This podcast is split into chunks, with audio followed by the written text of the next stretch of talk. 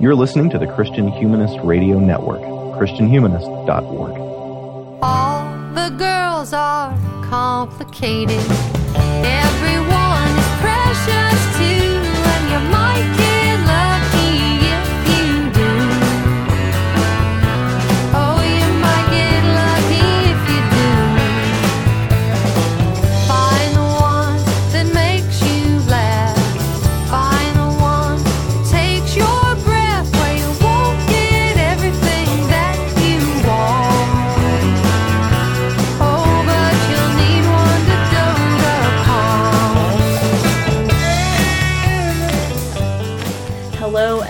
welcome to episode 161 of the Christian Feminist Podcast.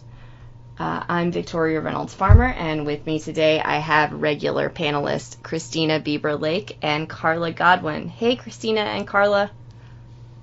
Hey. Uh, so before we get into uh, today's episode, let's introduce ourselves. Carla, you go first. Cool. Um, my is Carla Godwin. As Victoria said, um, I live in Minneapolis, Minnesota with my two kids and our two cats. Um, yeah, I work for a, a family foundation and I'm the director of, a, of another foundation that is um, uh, housing, works on uh, housing for foster youth. So that is my sort of professional and bits of my personal.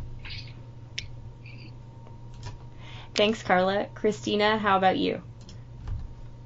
Yes, Christina Bieber Lake. I uh, teach American literature, contemporary American literature at Wheaton College. Been doing that for a long time, although this particular year I'm on a research leave at the Henry Center for Theological Understanding at Trinity. And I am married to an Anglican priest, so pastor's wife. Here we go. And today is his birthday. Yay. Or Yeah, yesterday or yesterday was his birthday? was, yeah. hmm Awesome. Yesterday. Uh, and I am Victoria Reynolds Farmer. I'm one of the founding members of the CFP. Uh, I live with my husband and our two birds in a suburb of Atlanta. Uh, during the day, I work uh, as an engagement manager for a market research firm focusing on the agriculture space. Uh, for fun, I do this podcast and write about gender, uh, ability, art, and embodiment for various publications. I have a PhD from Florida State in British literature and gender studies, and I'm very excited to be with these two ladies today to talk about uh, one of my new favorite novels. Not that it is new, but that it is a new favorite to me uh, Barbara Kingsolver's The Poisonwood Bible. So, just a little bit of introduction to the novel itself.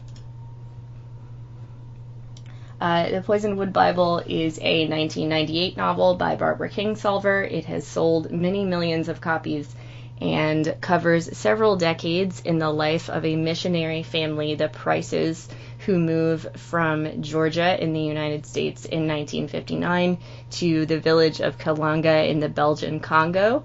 Uh, the novel is narrated in turn by the four Price daughters and their mothers and spans four decades of time and their evolving conceptions of themselves, uh, their Christianity, and their place in the world. Uh, Oprah selected it for her book club in 1999, and then it kind of exploded in popularity. Also, it was a finalist for the Pulitzer that year, but it did not win. Uh, it's won a bunch of other prizes as well. But first, I want to start by everybody talking about their experience with the novel. Um, Christina, you start us off. Sure. well, one of the things that I do as a general rule is if, if I want to read a particular book, I don't uh, read any reviews or, or same with movies. And so I had known about this book since it came out. I do, I do teach American literature, um, and had heard what it was about. And then I you know, deliberately didn't try to read any more. But what I had heard was the, you know that it that Christianity doesn't come out looking great in it. So I always had it in my back of back of my mind that I wanted to read it from a Christian feminist point of view. And so when we are like, oh, let's talk about this book, I was like, I need to read it. I need an excuse to read it. And so here I am. So um, that's my experience with the book. And you know, it's quite long, so it took me a lot of hours uh, to get through it before our conversation today. Yeah, yeah, it is. It's uh, at least my my paperback copy is uh, about 550 pages. So, listeners, if you have not read the novel, uh, be warned that it, it is quite an undertaking. Uh, Carla, how about you? Yeah, um, I think the first time I read it, I read it probably in my in my 20s um, when I was in grad school, not for grad school, which I always forget to say in my introduction that I have a master's degree in English, and that's actually how I know Victoria is because I went to school with Michael Farmer, um, who is her spouse and, and does the Christian Humanist podcast, among other things. Um, anyway, but so I, I think I read it, started reading it about that time, uh, mid 20s probably, uh, when I was in my mid 20s. And um, I, it was really resonant for me in a lot of ways because I had actually um, gone to Bible college for my undergrad with the intent of being a missionary. And so, um, and I had in my 20s, you know, um, I had already started to kind of really struggle with certain parts of my faith and, and, um, that idea of missions and so I was already kind of in a in a struggle space with the idea of it of what I had intended to do with my life um, and what Christianity could mean or be um, so this book was really formative just in trying to kind of critique or understand even uh, not just from a point of view of critique but understand the complexity of what Christian missions is and has been in the world um, and so that was that was an incredible um, experience reading it for the first time. I read it again, um, I think in like 2017, not too long ago. I was doing a podcast at the time called Holy Writ that was my own brainchild. I just wanted to talk about um, books with faith leaders, like their favorite books, just books that had moved them. And so my friend Rachel is a pastor in Denver, and and when I asked her to be on Holy Writ and asked her what book she wanted to read, she said the Poisonwood Bible, and I was like, oh yeah, I get to read it again. So um, so I read it then, and we did a we did a Holy Writ episode on it in 2017. So this is the third time I've approached the book. I did not read it through a third time for our conversation today. I tried to remember from my notes and everything. Um, and yeah, it's an incredibly vivid book for me um, because it just hits home in a lot of places in terms of gender, um, calling, women, um, and then just uh, even missions as an idea and the Christian idea of proselytizing. So. Uh, thanks so much for, for sharing that. I'll have to uh, check out that Holy Writ episode. I've listened to quite a few of the episodes of that show, but not that one. I think because at the time I hadn't read this book yet. Um, but now Yeah. I have. Um, people have been telling me to read this novel for at least a decade, and Carla, I know you were at least one of them. Um, and so I never got around to it. I picked it up at a used bookstore last summer before we went on a family vacation to the beach. Um, I read the whole book in I think about three days. Uh, one of those days, everyone else went to the beach, and I stayed inside all day on the couch because I had to finish the book. Like, I just couldn't. I was like happy and angry and uh, it, feeling feeling a lot of emotions at once, and I was just like, I have to found, find out how this ends. Um, and I'll I'll talk about kind of my my progression into anger and and uh, why that happened in a bit. Um, but I So I you under- just didn't want to be interrupted on the beach. Is that what you're saying? Um, I I mean I don't know what everybody else was doing on the beach. I just Yeah. I I had to I had to figure out what was happening to these people who Yeah. like by that point I felt so invested in their progression and their relationships with one another. Um, particularly because I I mean I I understand why particularly women in my life whose opinions I respected had been telling me to read this book for so long because uh, as the two of you have mentioned it really does combine a lot of our uh, wheelhouses. There are nuanced female characters, there are evolving religious experiences. Um, for me, and I'll say more about this as the episode progresses, uh, the character of Adah was an absolute revelation. Like all, all my notes in the margins say things like, oh my goodness, where have you been all my life kind of thing. Like I I absolutely uh, felt her in my very bones and her experiences were so relatable to me and her kind of her adolescence and her progression and her trying to figure out her adulthood as a physically disabled woman is um, unlike pretty much anything I've ever seen except for like memoirs by actual adult disabled women. Uh, so lot, lots to say about Adah and her progression, so I won't do a ton right now. But I will end by saying I really wish I would have found this novel earlier uh, in my life, and sorry to everyone who told me to read it 10 years ago. Sorry I was so slow. Do you think you have any idea like why you waited? Is it just about timing or? I don't know. I I mean I I kind of every time somebody said that to me, I would always be like, "Yeah, I've heard that a lot. Like it sounds great." I don't think I well, I I will say I think I made a conscious choice not to read it while I was teaching at a Bible college. Um because I for reasons that probably had a lot to do with my own heart and not as much to do with other actual people I met while I was there.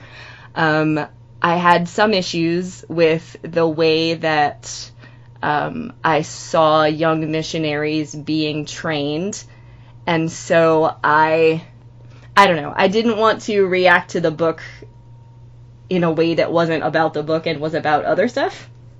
hmm If that makes any sense. It does absolutely make sense. Yeah. so I, I think that was part of it. Um, but I, I think I just didn't really have like you know a copy in my hand and time to read it until I did. hmm hmm Well, that makes sense. Thank you. I was just curious. I have this little. Sometimes when people, a lot of people tell me to read a book, I have a little rebellious streak. That's like I do that too. So- Yeah, maybe maybe a little bit of that too. Uh, okay, so let's let's dive in uh, to the novel itself. Um, and I want to start by talking about the Price family as a family. So we already said this is a book that uh, is written chapter to chapter in revolving viewpoints. We get viewpoints from all four Price daughters and uh, and also their mother. And sometimes, interestingly, we get uh, events, the same events from different people's point of view, um, which can be interesting as the world of the novel comes together. But let's talk a little bit about um, first at the beginning of the novel when the family moves to the Congo. How did they react to this change, and what does that reaction tell us about who they are and how they relate to one another? Who would like to jump Yeah, in here? I'd, I'd like to start with that because um, that the whole family dynamic of the book really was very satisfying to me in the in the way that it was unsatisfying. Right, like it's a it's a picture of a of what happens inside of a dysfunctional family with the siblings growing up and their relationships with each other, and uh, having had some experience with that, it just felt like, oh, I'm very familiar with what this what this is and why this happened this way. You know, that uh, that they grow into their own distinct persons, each with strengths and weaknesses, and abilities to change, abilities to grow. I think about the difference between Rachel and Leah, for example, as a as a really uh, just spot on kind of thing. People come out of the same situation but end up with completely different sets of, of values and responses to it, even memories about what actually went on there.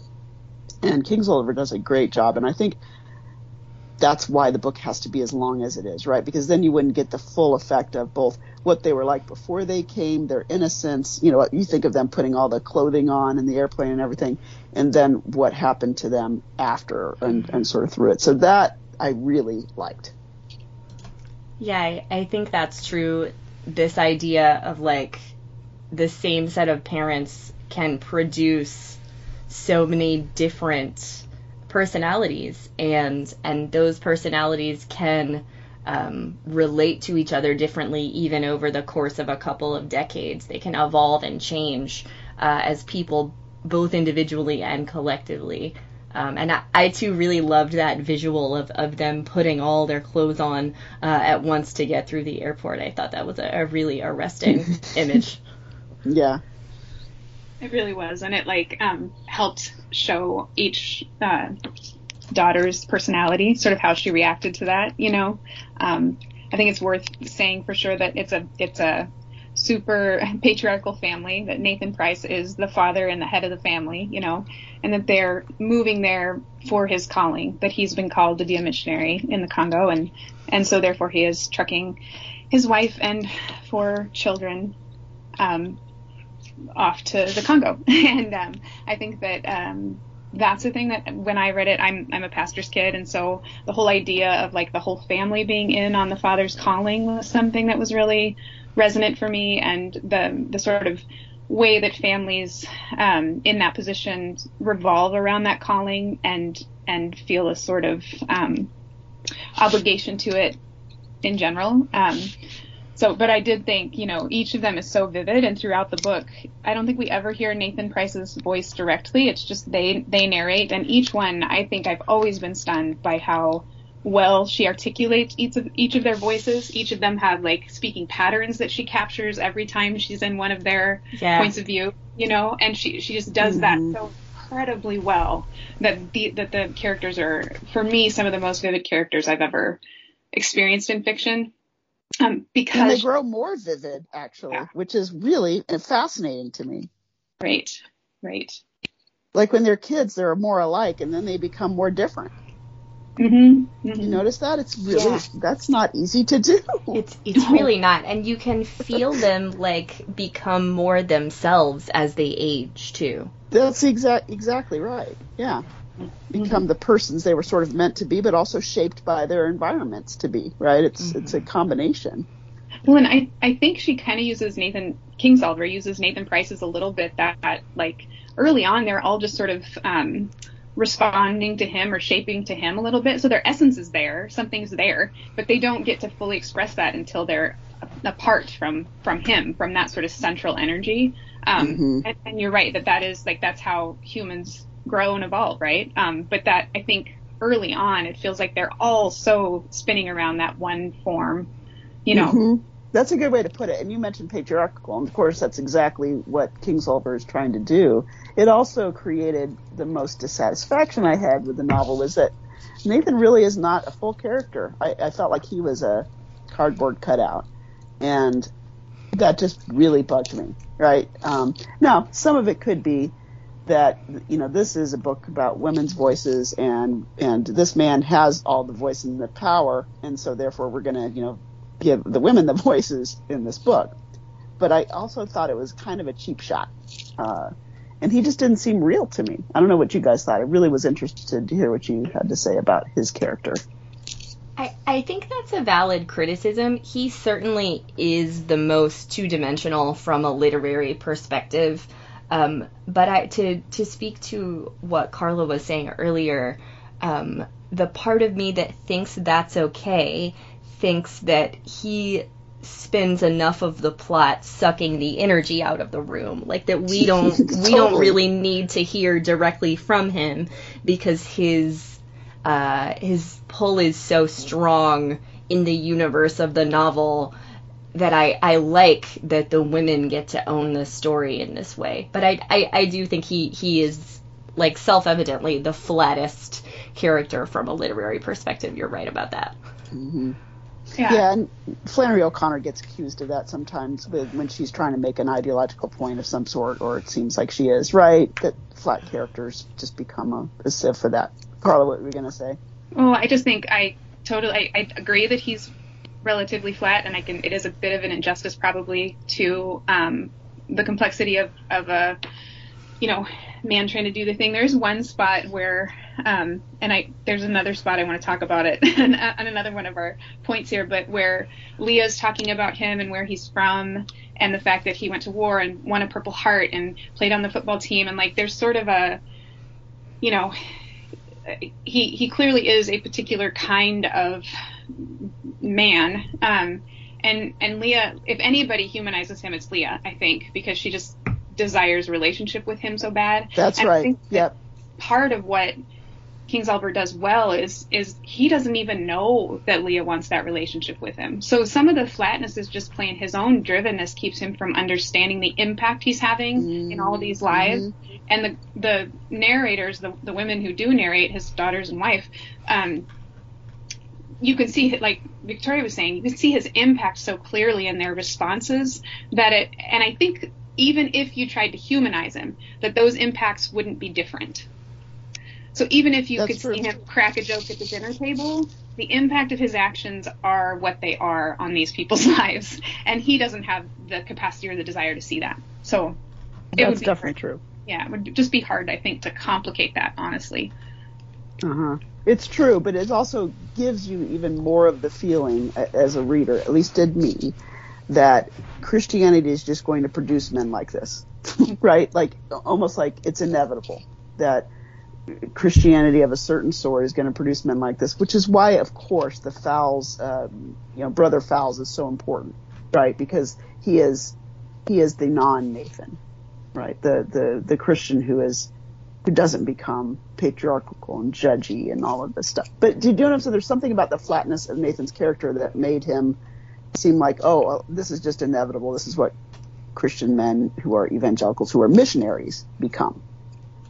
Yeah, I mean, I, I think that that risk is certainly there, and I think I I am sure I haven't read a lot of reviews of this, but I'm sure that when the book came out, um, Christian corners of uh, of publishing and uh, and kind of the Christian literary imagination, uh, I'm sure they said, "Oh no, this is going to give people outside of the faith an excuse to paint us with a broad brush and say Yep. say that you know we hate women, we this is how we treat people, we're Yep. all a bunch of colonialists." I'm sure that those conversations were happening, um, and I'm sure that there are some people who think that this is is you know part and parcel all of Christianity. Um, Oh yeah, I mean, I I think w- one sure of the things, Sure right? there. Well, one of the things we are are trying to do is is broaden those conversations a little bit. So I I can I, I can see how um, this probably started a lot of conversations ab- about narrow views of Christianity. Well, particularly in the post-colonial space, right? Because Mhm. within the academy, there is really no room for a nuanced uh, type of missionary. Like it, for for post-colonial studies in general, theory in general, you go there and you're automatically hegemonic. you know, uh, so there's they can't even imagine wanting to share Jesus and that being a positive thing. You know what I'm saying? So Christians who work within post-colonial studies, it's really hard to make a case for a missionary at all. And so, Carl is really interesting. I'd love to hear what you have to say about that, about you know how hard it is to even make a case for a missionary in a sort of really sensitive world where it's just like I don't want to offend you. Like I, I by saying I'm right about something or I want you to meet Jesus, that I'm necessarily going to do violence to you. Do you know what I'm saying? Yeah, I do know what you're saying. I think it's a thing I've struggled with a lot, and I think, you know, um, the theology that is orthodox, I think, in Christianity, which says that you know you can't go to heaven unless you have received Jesus Christ as your personal Savior, you know, um, which is an evangelical orthodoxy, maybe more than a, the, a fully Christian orthodoxy. But yeah, no, I agree.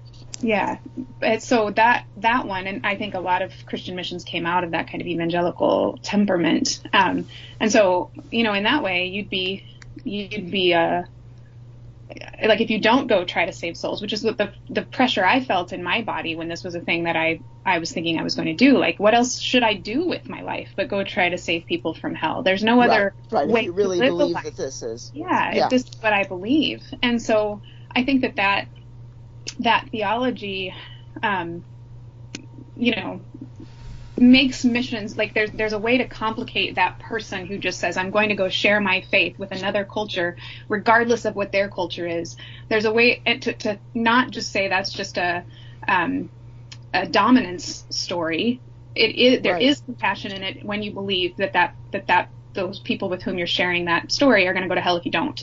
You know, um, so it's to me the problem is with the theology more than maybe the individual missionaries who went. And it and it I've been Mhm. struggling a lot with um, even lately with just how uh, you know I've worked in I've, I grew up in white church. I've worked in white progressive church, white, and I will even name that evangelical. And and there's still a sense even in the like white progressive evangelical church that the new theology we're coming up with, the sort of big expansive theology, is the theology for the world. And I've just been watching Yeah. it.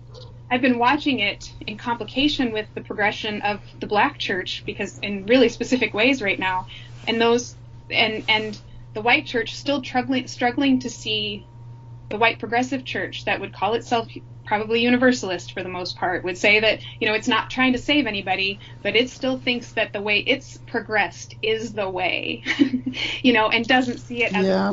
its own culture anyway I'm, I'm complicating the question a little bit but i just think No, you're not. This is exactly what I'm talking about. It's very, you know, but that's why if, if it wasn't for Fowles, I would actually be angry about this text. Mm. Yeah, yeah. All right, you know? so let's. You you've mentioned Brother Fowles uh, several times. I want to talk about him too. So let's kind of jump into the the various theologies we we see here, um, and and how uh, Fowles and and the Prices reflect um, evolving kinds of of Christianities. So.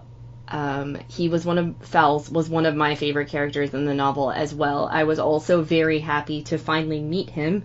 Uh, we we hear about him quite a bit, uh, and when we do meet him, it's pretty clear that he is a foil for uh, Nathan Price. He's a, a different kind of minister. He is earthy and jolly and talks about uh, finding and worshiping God in nature. Um, I grew up with people who would probably call him, uh, who would definitely call him a syncretist and maybe call him a pantheist, um, both with, Yes. with with negative uh, with negative undertones on both words.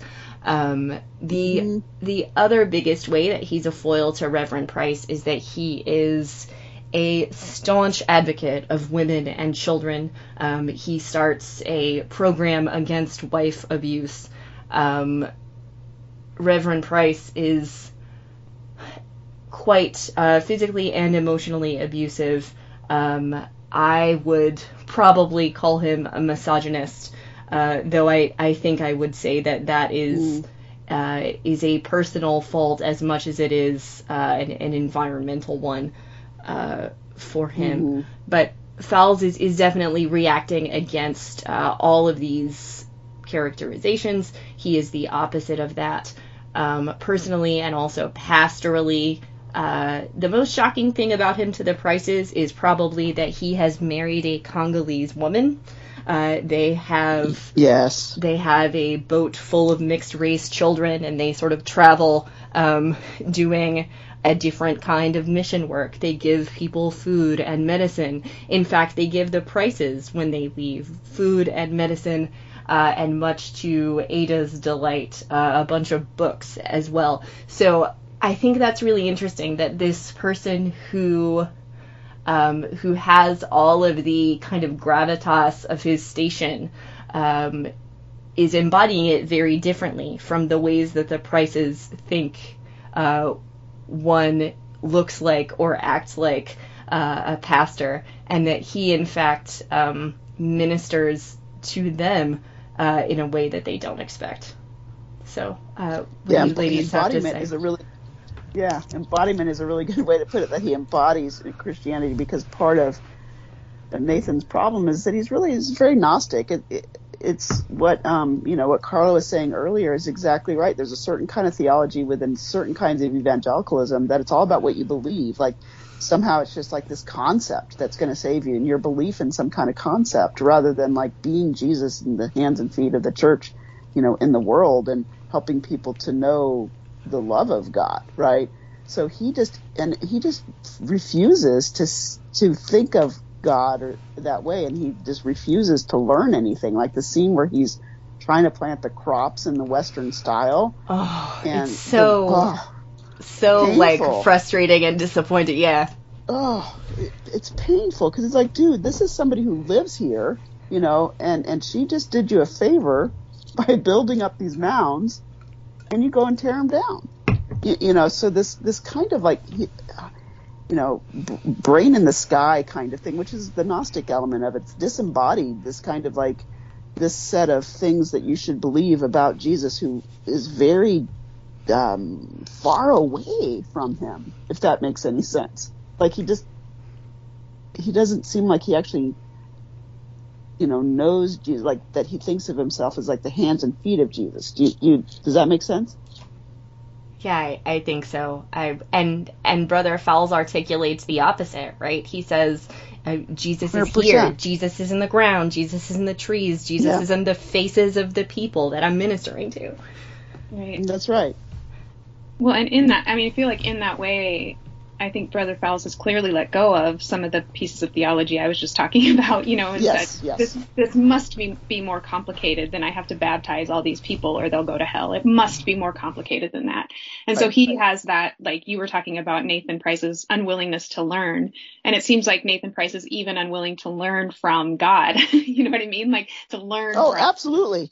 and like he just has his thing that he's certain of and that's the story and isn't going to deviate and it feels like brother fowles has had the openness to go oh this whole thing must be more complicated and allowed for that and then like you said it's all it is about praxis and loving the people in front of you and and letting it be letting it be everywhere you know so hmm hmm And finding ways to accommodate to right to the the cultures and say, you may not understand this concept, but this concept of yours is very similar to that. You know, uh, to, to Yeah. find ways to do that, and he has no effort, no desire, um, doesn't even understand the need for it.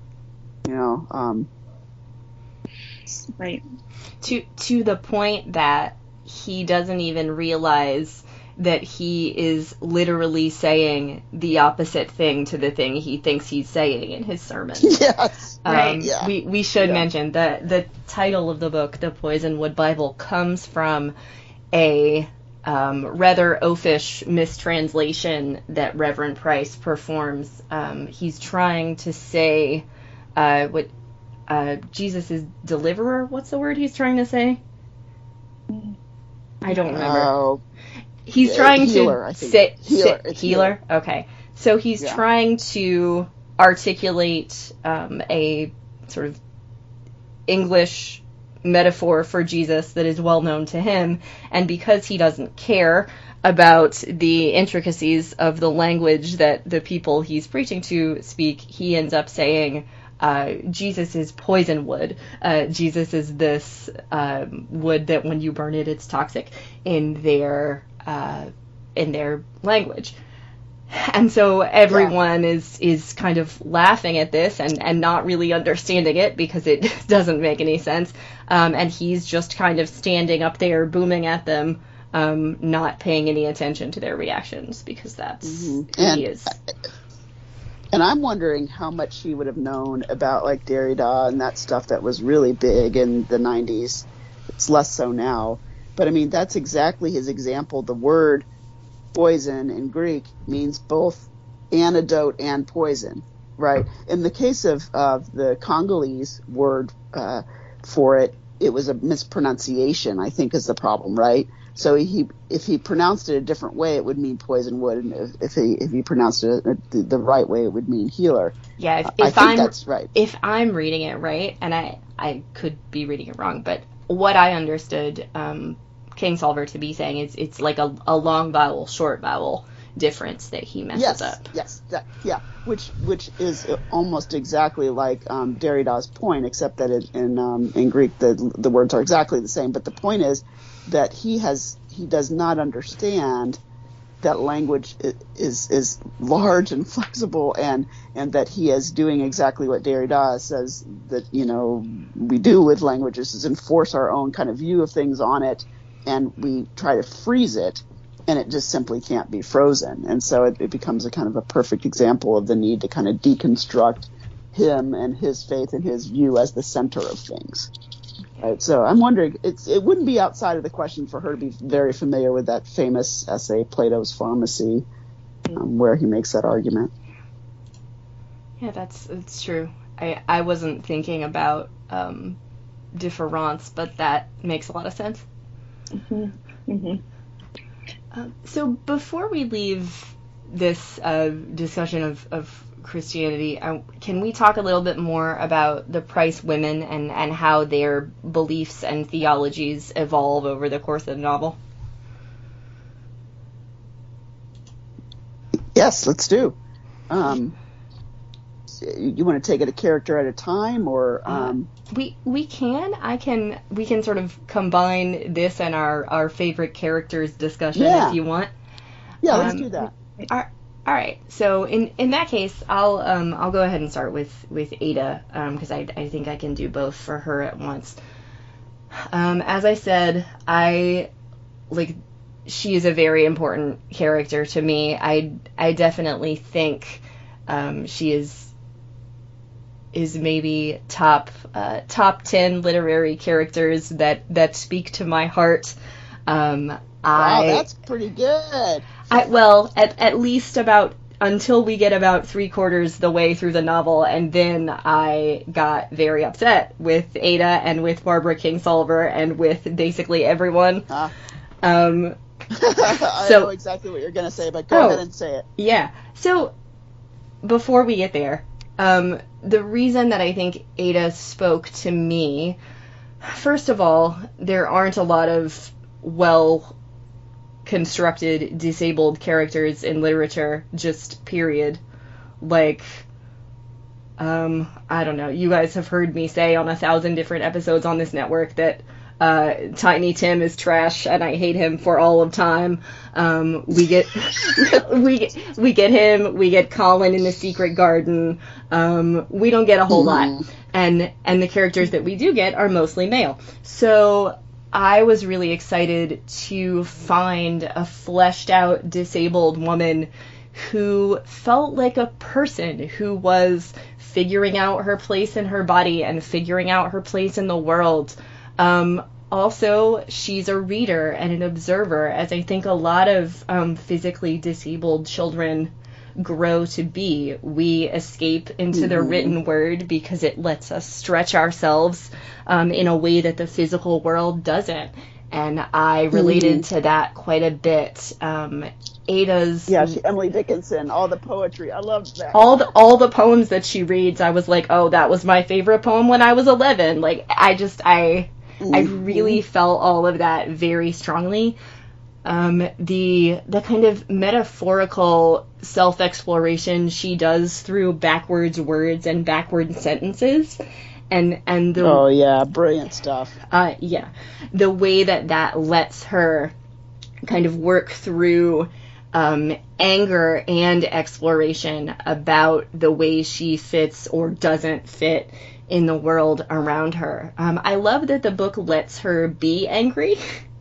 And, and like lets her feel excluded, but also lets her grow and mature and develop a sense of self that is informed by that anger, but not constricted by it um, until there is a point in the novel um, where Adah is in a relationship with this neurologist and they start doing studies together and she retrains the synapses in her brain such that uh, she is no longer disabled.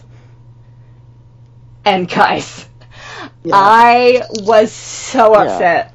I was Yep. so unbelievable. Like, I fully threw the book on the Oh. ground and, like, started yelling, cursing, like, I can't believe. I felt so betrayed by it. Yeah, yeah, yeah. I, I knew you were going to say that. I knew, and that's right.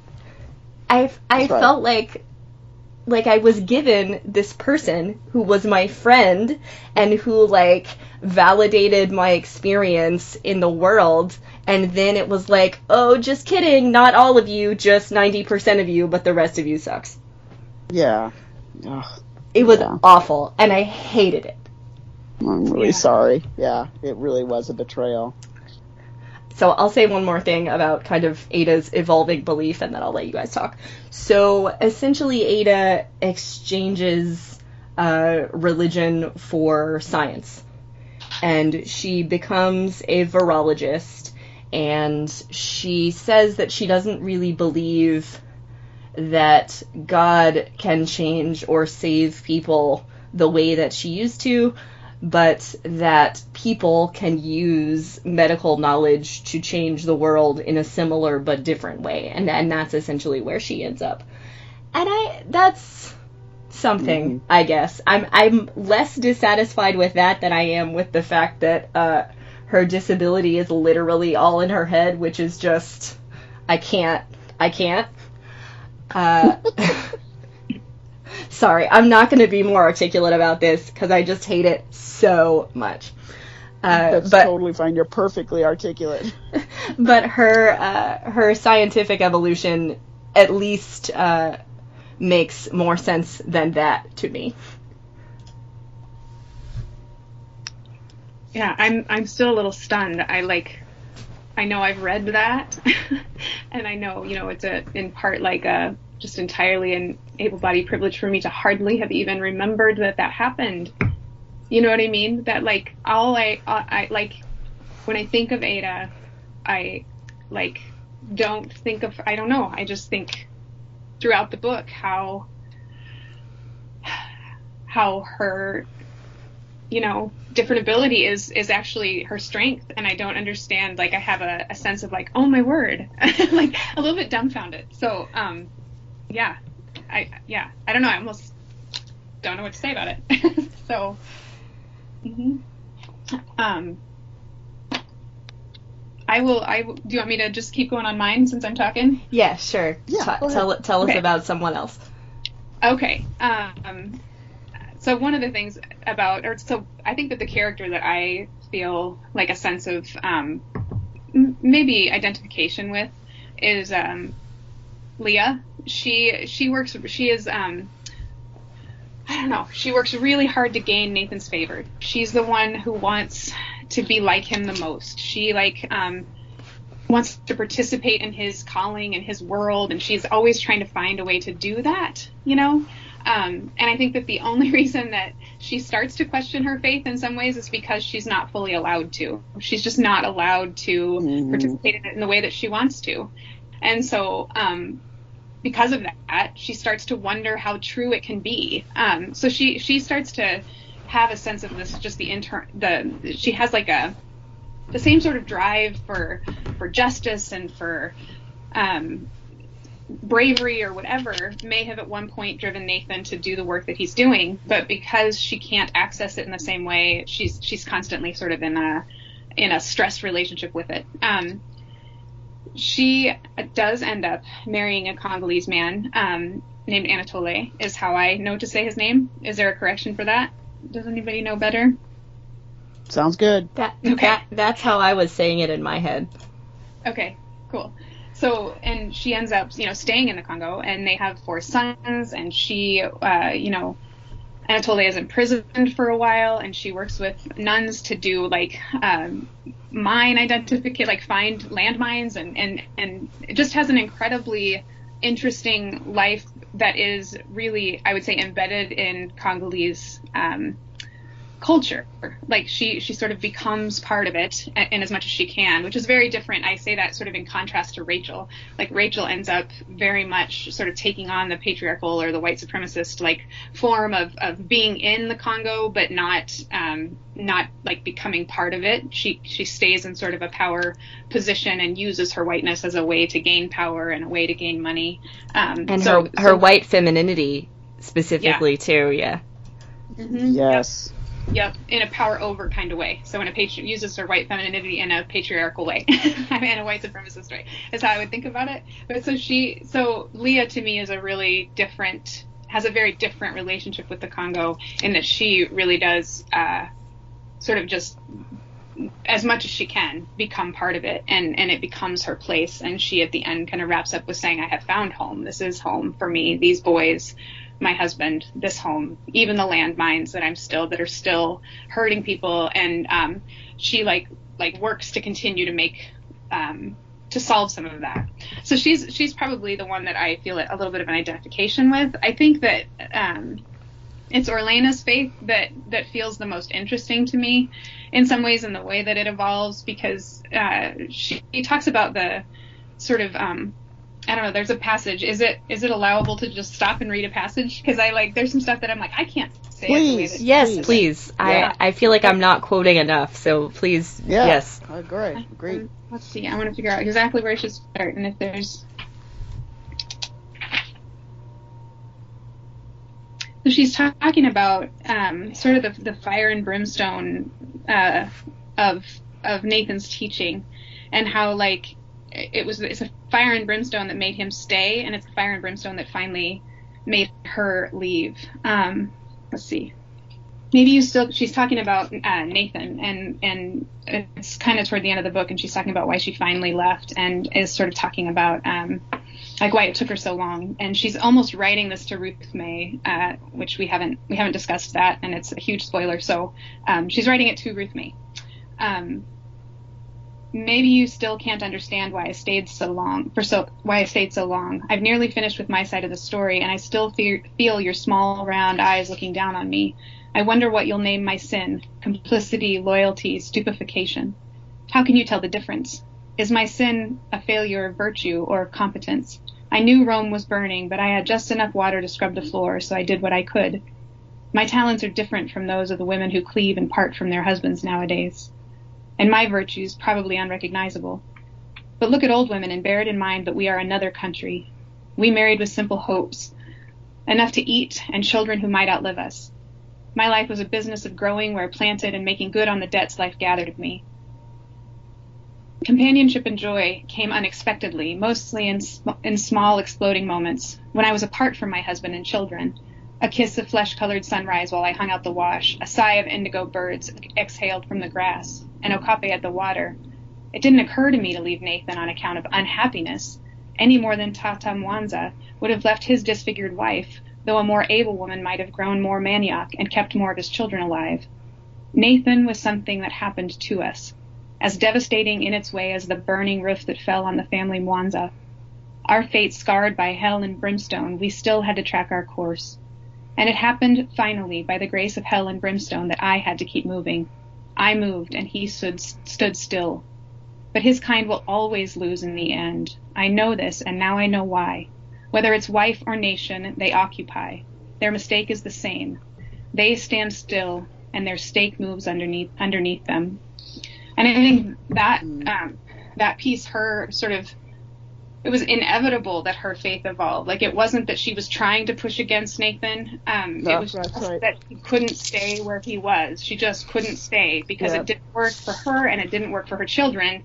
And we're kind of back at that em- embodiment point where it's just it, it it doesn't work. It doesn't care for the people that it needs to care for.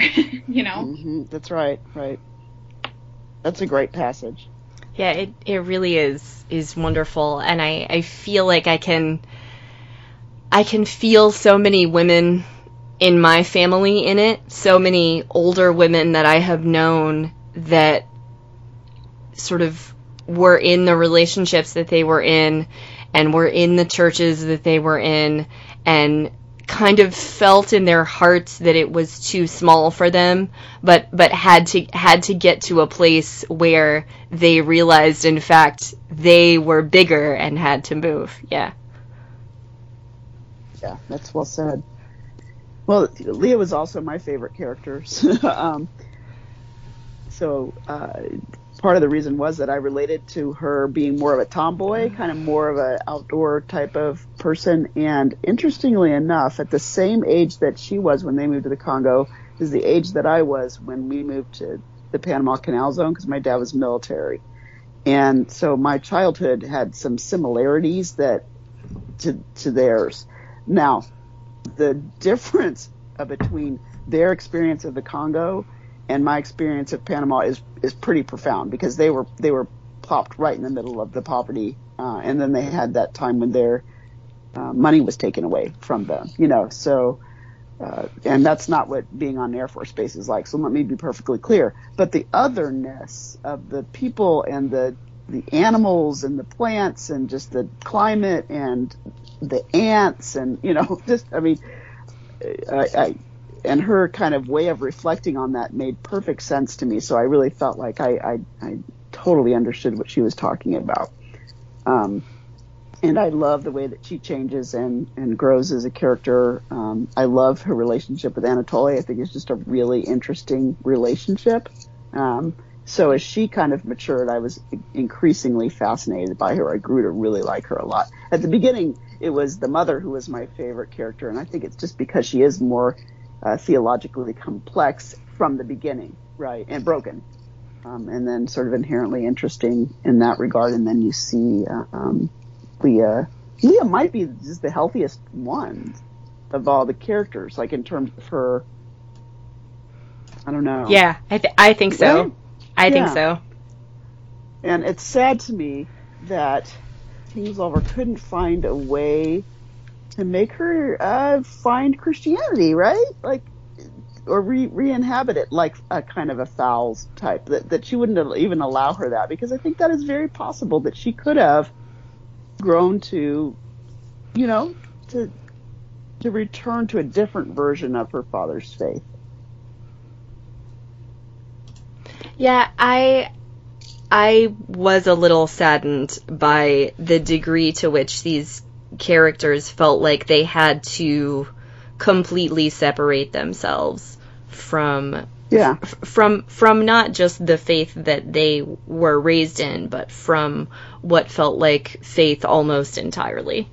That Yeah, and Fowles, they could have, you know, Fowles was somebody she responded well to, right? So she could have, one could have imagined her going in that direction, right? right. But it also, isn't it true, Victoria, as well, that th- what we're seeing is the sins of the fathers, right? The Mhm. sins of the father makes all of their children completely alienated from Christ. and and know? not not just the father Nathan, but also the father the United States and Americanness. And what's that amazing line about Eisenhower? Um, the the, the man the man with the grandfather face had another face.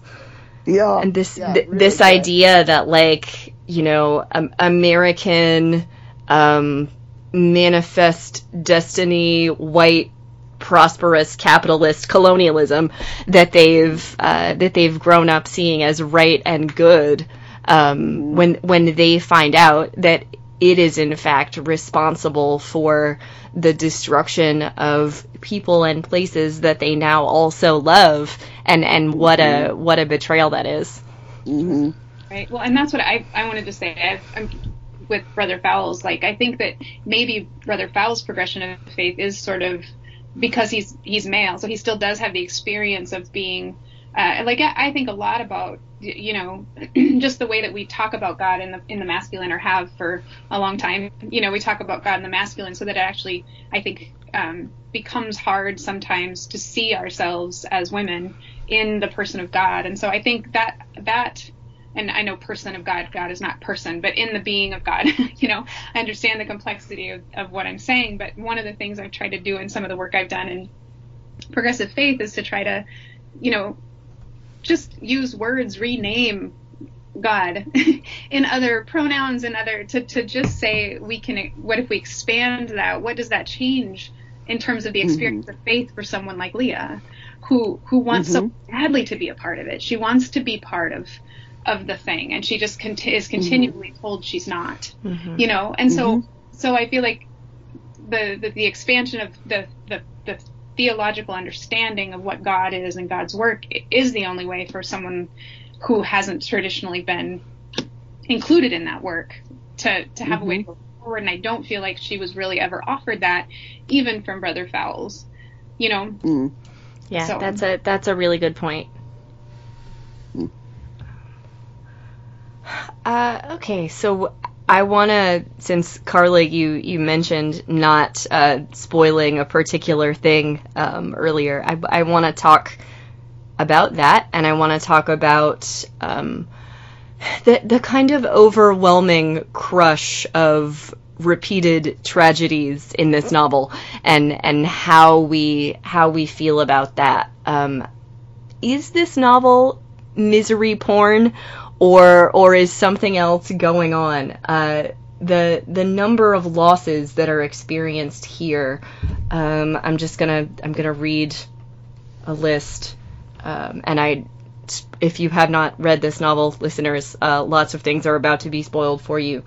Uh, not going to name every bad thing that happens, but just off the top of my head, uh, Rachel's traumatic arranged marriage, the river of flesh eating ants, uh, Ruth May's death of malaria, Mrs. Price's understandable but incredibly lengthy and difficult on her daughter's depression, uh, Leah's husband's imprisonment, uh, all of the colonial uh, fighting, both physical and and political. I, the hits just keep on coming for these people, and I suppose there's something to be said of the fact that they just keep living life in the face of tragedy, as we all do from time to time, and they mostly seem to come out the other side with some greater understanding of self. Uh, but that doesn't make the tragedy not exist. So, um, what is the point of this? Is it just misery porn, or is something else going on? Help me figure this out.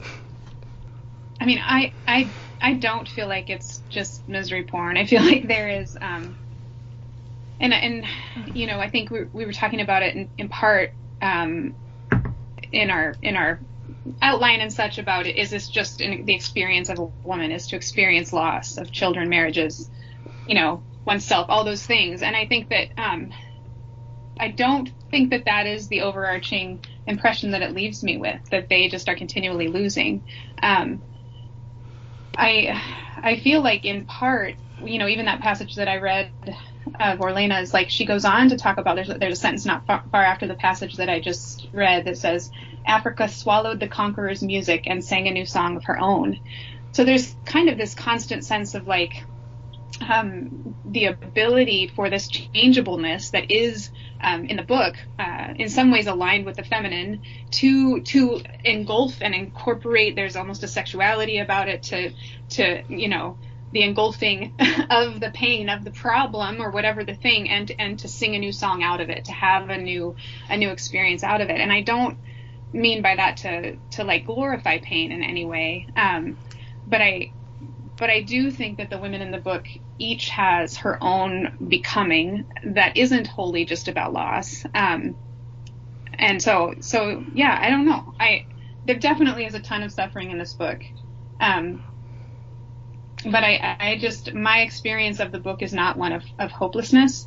It is is very much of like a, uh, there was a sense of that family suffering and that and starting to understand that suffering it is is an experience and that they are as susceptible to suffering as everyone else and that there isn't an exemption, you know. Um, and I think that that was an important part of the of the story and of their like self discovery, you know.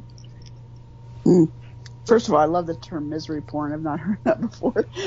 yeah, I'm not sure that that's what this is um, either, but but it is really sad. I mean, um, in, in in a realistic way, though, in in the sense of what I started talking about at the beginning of our conversation, the fact of a dysfunctional family with a leader who is really um, inept, the leader being the the father in this case uh, and then the sins, his sins, kind of sort of um, coming out in their adult relationships with each other, and frankly, just sort of their own brokennesses, right, that never really get a chance to be recovered or healed. It's very sad, but it's very realistic.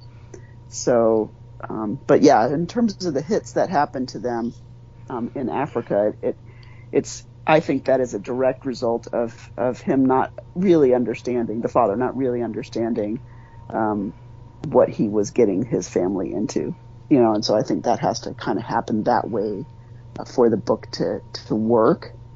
But that um, that's something I could change my mind about. But but the fact what what is more interesting to me is how his just um, his failures just continue to oppress them in in a way. Um, they can't fully escape from the orbit of, of, of what he's done to them. So this seems like it, it might be a good time to to talk a little bit about where we end up landing on Reverend Price himself. Uh, we've already mentioned that he is sort of simultaneously the least present and most present um, character in the novel. We don't directly hear from him, but you can't, um, as Christina has just said, escape his influence even um, 40 years on at the end of the novel. So, what about him?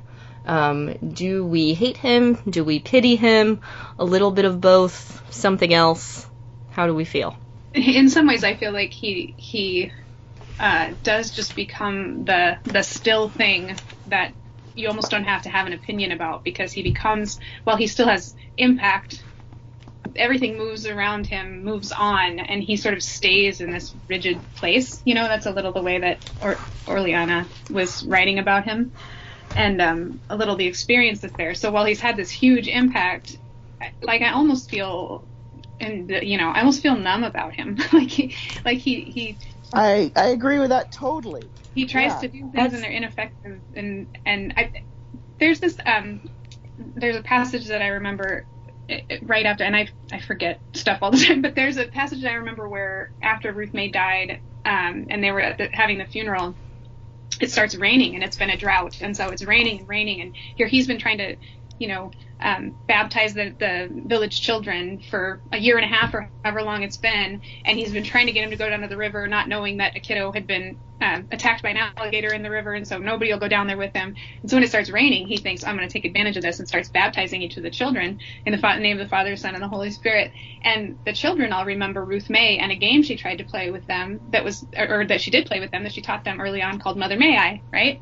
And so every time he baptizes one of the children in the name of the Father, Son, and the Holy Spirit, the, ch- the child, thinking of Ruth May, who's right there in her shroud, says back to him, "Mother, may I?" you know, and I feel like there's a certain, like that's the that's the feeling I get about this. That even that insistence on the Father, Son, Holy Spirit, there's a certain like vi- vitality of or response of, of motherness here that that just leaves me feeling like yes he has massive amounts of impact and that impact doesn't ever overwhelm or overcome entirely this this mother force you know um Mm. so he- that's he really interesting. actually- maybe he's maybe that's pity that i feel but it's something of just like meh you know I mean, he does get an awful lot of chances. Like I I I think that's a valid response because he just he's so unyielding. He's so unwilling to see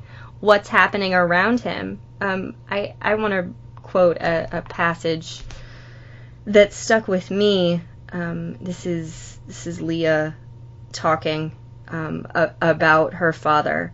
Uh, if I could, and this is page 525 in my edition, if I could reach backward somehow to give father just one gift, it would be the simple human relief of knowing you've done wrong and living through it. Poor father, who was just one of a million men who never did catch on. He stamped me with a belief in justice, then drenched me in culpability, and I wouldn't wish such torment even on a mosquito. But that exacting, tyrannical god of his has left me for good. I don't quite know how to name what crept in to take his place. Some kin to the passion of brother Fowles, I guess, who advised me to trust in creation, which is made fresh daily and doesn't suffer in translation. This God does not work in especially mysterious ways.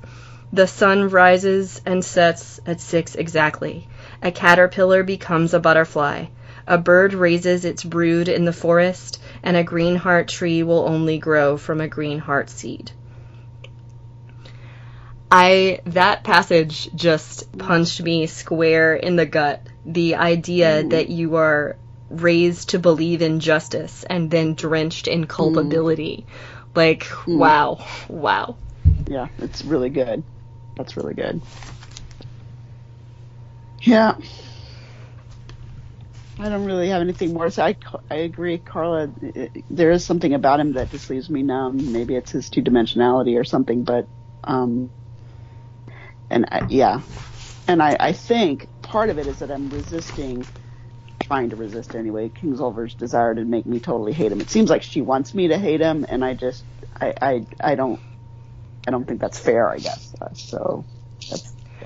I I don't hate him. I feel really sorry for him. Like I I am sad that he is not able to have the kind of 360 degree view that Leah or that Orleanna eventually have. I that saddens me. Like Mhm. I I would like him to be able to do that. Yeah. Yeah, no, that is very sad. It's a very sad story. I mean, there's just sadness just everywhere inside of it, and not the least of which is the way that the mother um, never seems to fully recover herself. Right? Um, she's just I don't know she's yeah. to recover. you know, yeah I feel like she's pretty consistent. Um, even at the at the end, like she feels like she is still sort of um, she has been brought up to uh, evaluate herself in relation to or in reference to the, the things around her, particularly the men around her at that point and then late in life. That's not what she's doing, but she still seems um, to me t- to have a certain freedom of movement now because she's not attached to a man, but she still seems like she's not. She's a hard substance to like wholly understand. She doesn't, yeah you know what I'm saying? Um, yeah. Oh, I do. So there's a, and this is the thing Kingsolver does well is to you know to let that thing that, that is already there evolve. Um, hmm and she does that with I think. But I, I mean, I think that that what Leah says about her father is that passage you read, uh, Victoria, is is the passage. I mean, I just think that's the thing about him, like that she she wishes for him that he could feel himself make a mistake, do wrong, and live through it, acknowledge that, you know, live through it. And the, the the often the only way to know you've done wrong, because that's tricky sometimes. It's not just as simple as don't break the Ten Commandments or whatever.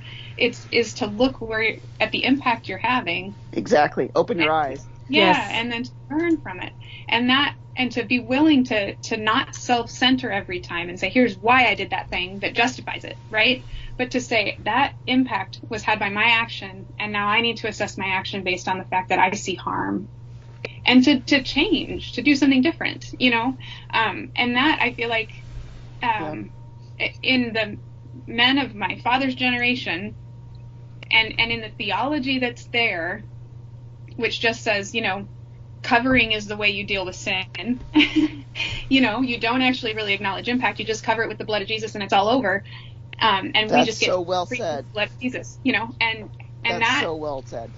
to me is like I, I have a deep like my as I'm talking like deep in my chest there's just pain you know so um that's a sad thing So I I maybe shouldn't ask this question, but and and please tell me if you're not comfortable answering it or we'll cut this out or whatever.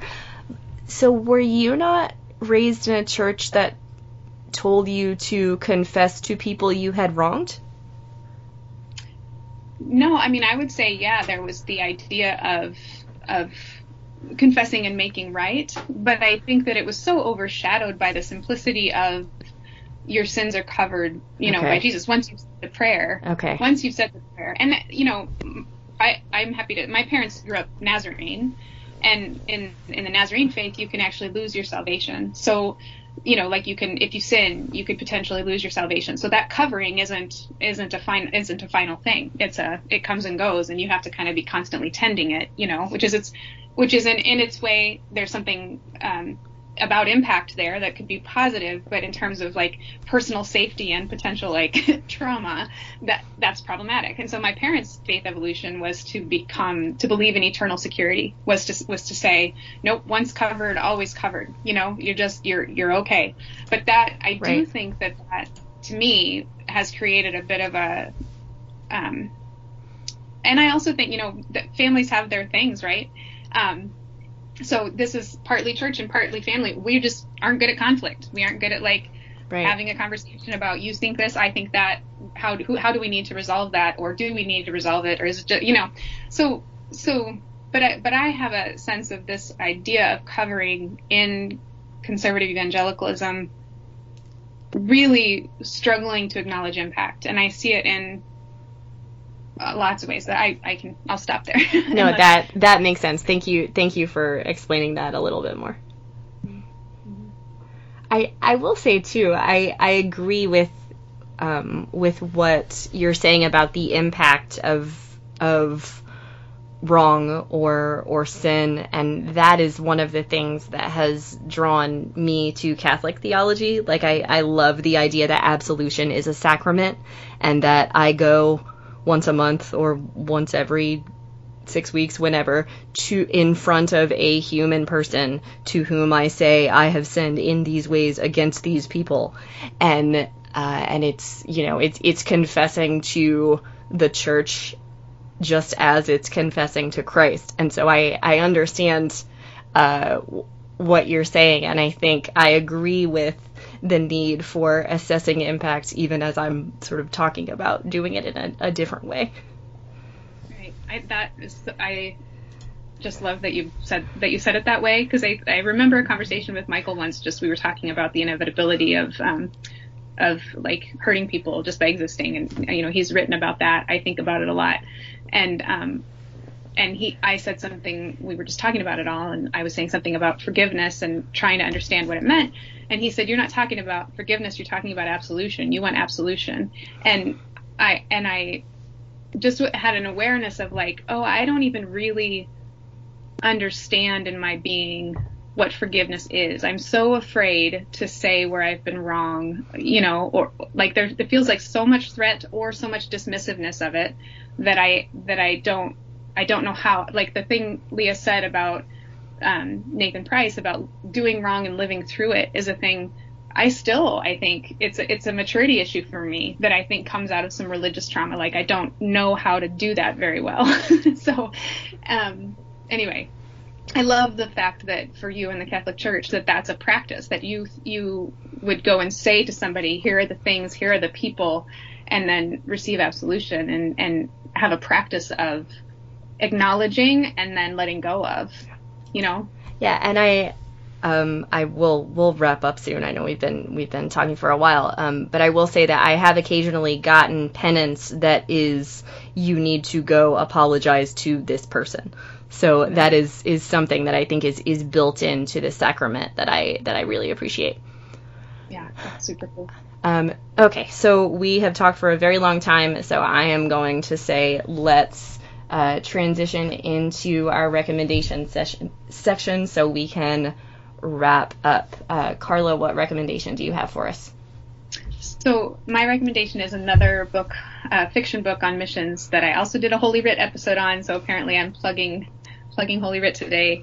Um, it's called Silence by Shusaku Endo, and um, uh, it is about Japanese missions um, in the early 20th century. I want to say I, I'm not going to remember all of that, but um, it's it's also a book on what happens when when missions goes with the idea that it is sort of the, the given thing and it meets a culture uh, that doesn't that doesn't align with that. Um, so that's that's that. Thanks, Carla. Christina? I ditto that recommendation. We use that in our first year seminar at Wheaton. Um, it's actually a 17th century. Um, Thank you for the Yeah. correction. yeah, no, and uh, it's it's excellent. And um, my recommendations are kind of similar in the sense of you know Christianity in Africa would be uh, Chinua Achebe's "Things Fall Apart" is just essential reading to kind of get from the inside out. This is kind of the outside in um, with Kingsolver. Naturally, she's not claiming to be able to tell the story from the African perspective, but we need the African perspective uh, to really get it. And then following up with that, Adichie, you know, um, Purple Hibiscus is a good kind of response from uh, from the female perspective to the same kind of issues. And so I, I strongly recommend both of those books. Thank you, uh, Christina. My recommendation is a hymn. Uh, it's a post uh, Vatican II hymn by a New Zealander uh, called Servant Song. And I was going to. Uh, I was going to recommend it before we sang it in Mass today, uh, but it, it came up uh, today, so I was affirmed in my desire to pick it. and um, it's really about the mutuality of serving people for Jesus and community. Uh, there's a line at the beginning that says, uh, Let me be your servant, let me be as Christ to you, uh, and I pray I have the grace to let you be my servant too. And I, I feel like everything we've been saying about uh, Nathan Price and what we wish he could have been able to do is kind of wrapped up in that.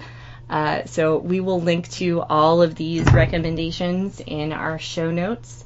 Uh, but for now, thank you so much, everybody, for being here with us. Thank you for listening to the Christian Feminist Podcast. We would love to hear from you. If you have a topic or a reading recommendation for a future show, or if you just want to drop us a line, you can do so at ChristianFeministPodcast at gmail.com. You can also find us on our Facebook page or at the network's Twitter handle at CH Radio Network. And you can find show notes from this and all our other episodes at the Christian Humanist blog at ChristianHumanist.org. The Christian Feminist Podcast is a member of the Christian Humanist Radio Network. Kristen Filippic is our press liaison. For Christina Bieber Lake and Carla Godwin, I'm Victoria Reynolds Farmer. Tune in in one week when other panelists will discuss the women of Sherlock Holmes. Until then, in essentials unity, in non essentials liberty, and in all things love.